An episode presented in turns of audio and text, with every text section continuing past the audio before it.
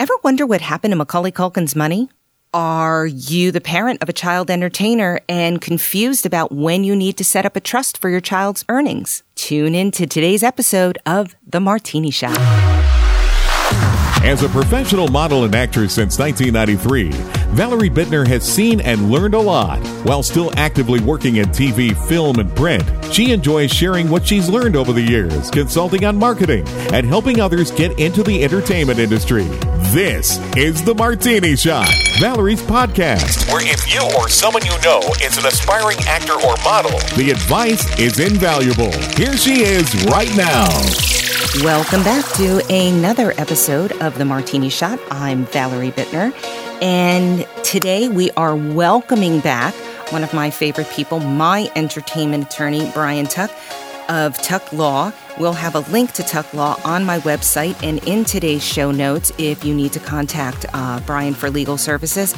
But what I want to talk to Bryan about specifically is a question that I get all the time from people who get their child into this industry. At what point do you need an attorney? So, welcome, Bryan Tuk. How are you today? I'm doing great. Thanks for having me back. Great. So, okay, there's a kid in the area. He was just hired for a commercial. He got paid 500 bucks. At what point does his parents need to hire an attorney? Well, obviously, having a minor you know, in addition to all the parenting pressures that exist today, you know, managing um, your your child's career is a different animal. Um, and you know, the younger the child, obviously, parents exert more influence over, you know, over their kids at a young age. If it's a, a you know, baby or you know, very early elementary age uh, children you know, as the child becomes older, you know, into the teenage years, the dynamic definitely uh, shifts. Um, now, now, I do know that as a child's manager, there's only a certain amount of money that manager is allowed to extract from that child's check. So, so let's even use a, a larger dollar amount. Let's just say this child got paid a thousand dollars. Right. What percentage would the parent, as the manager, be allowed to take? And I'm asking this because of Macaulay Culkin. Um, mm-hmm. um, There's numerous examples of child actors who were earning, you know, some, you know, some you've never heard of that maybe earn thousands of dollars, and then there are some we have all heard of that have earned millions of dollars where they, um, you know, the parents just, you know, have, have squandered, you know, their mm-hmm. earnings or, you know, and it's really a terrible thing. So in, in most states, uh, there are what are called Coogan accounts, uh, mm-hmm. C O O G A N accounts. Now, if you go to any any bank, you know whether it's TD or um, you know, pick one, Wells Fargo, etc.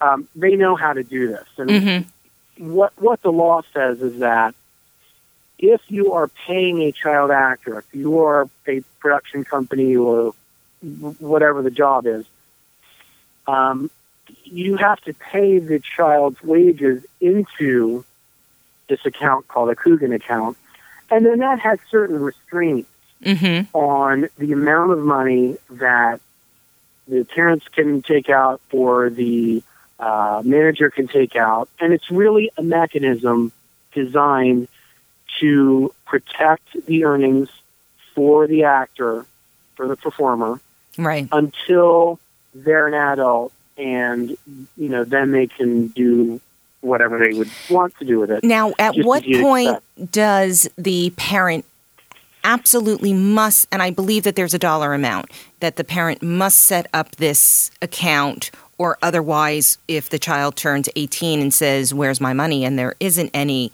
that the child would have recourse. Um, as I recall, the threshold was $2,500. Gotcha.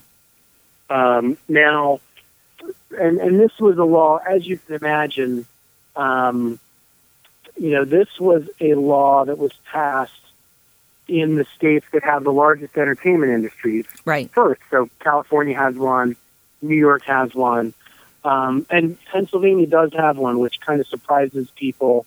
Um, Well, Philadelphia is a pretty big market, and Pittsburgh for that matter. Yeah, exactly. I mean, but I think a lot of people um, are surprised by that for some reason. You know, because normally you think of you know New York or or, or Hollywood for, Sure. for for film for sure. Well, it's you know it's so Um, good to know that you are available here in Pennsylvania.